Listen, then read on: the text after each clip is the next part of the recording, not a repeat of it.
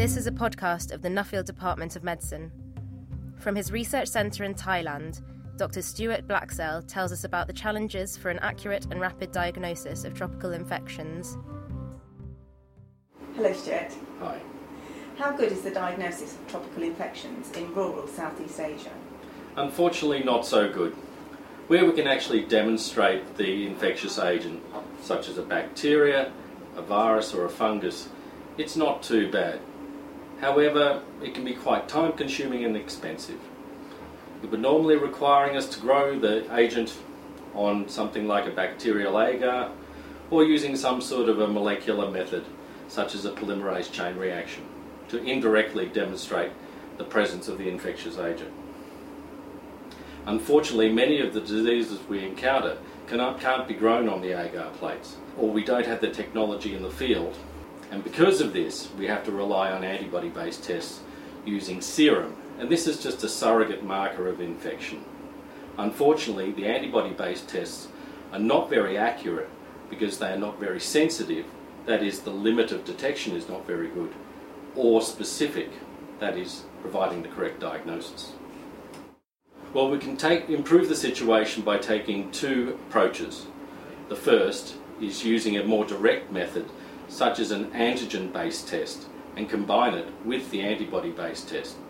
Secondly, we can use a rapid test format, such as a pregnancy style test, which we call a lateral flow device, to detect the antigen or the antibody.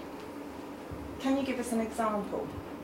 Probably the best example I can give is that of the dengue rapid test, which uses a combination of antigen based tests and antibody based tests using the lateral flow test.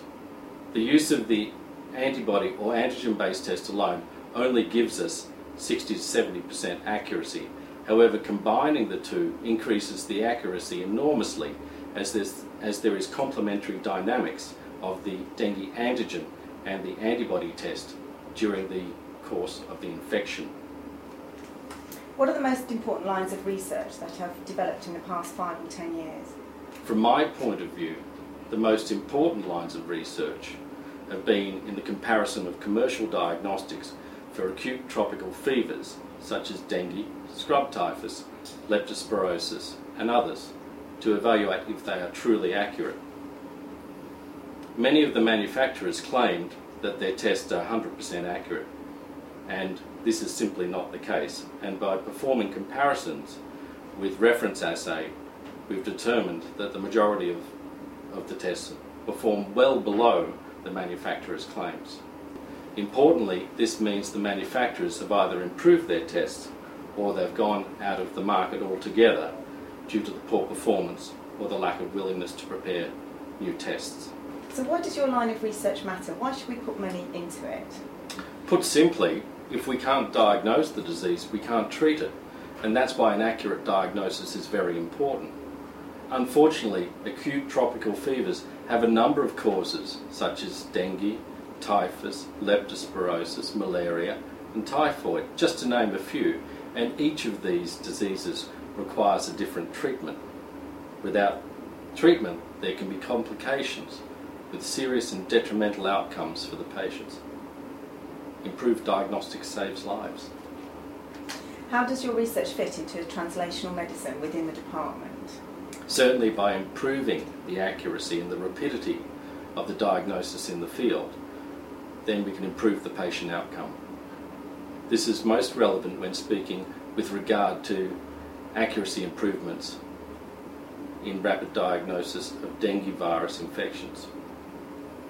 There are opportunities, though, to measure the impact of the improved diagnosis with relation to patient outcomes, and this is something that our members of the Moru team are pursuing in a number of our clinical sites. The biggest challenge of being the safety officer for the program is that we're quite spread out. In fact, we have seven sites, and these are sometimes quite diverse in nature. This means that all of the sites we have to perform risk assessments to determine the nature of the risks and then to put in place interventions to ensure the staff members are not at risk of illness or accident. This requires a great deal of staff training and risk and intervention awareness. Also, in the safety office here at Moru, we have to keep up with the local and international administrative requirements, which keeps us very busy. Of course, there are unique challenges, and working in the overseas environment, however, the benefits outweigh the negatives. Some of the challenges can be language and cultural differences. However, patience, listening, flexibility can solve most of the problems. The upsides are working with the people that you get to meet along the way, the cultural experiences, and the opportunity to do things that you would not normally get to do in a Western working environment.